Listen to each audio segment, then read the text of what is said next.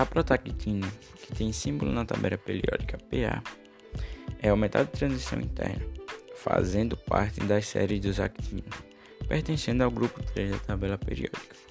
Possui número atômico igual a 91, prótons e elétrons, e massa atômica ponderada igual a 231. Essa massa é praticamente igual do seu isótopo mais estável, com meia-vida a, a mais de 32.500 anos. Nas condições ambientes, é sólido, de aparência branca prateada e brilhante.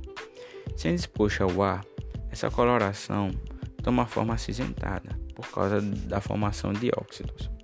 É radioativo. O núcleo não é muito estável e tóxico, justamente pela emissão de partículas alfas. A protactina vem do grego prótons, que quer dizer primeiro. Foi identificado pela primeira vez em 1913, quando Kashmir-Fandian a encontrou. Em 1949, o nome foi abreviado para protactina.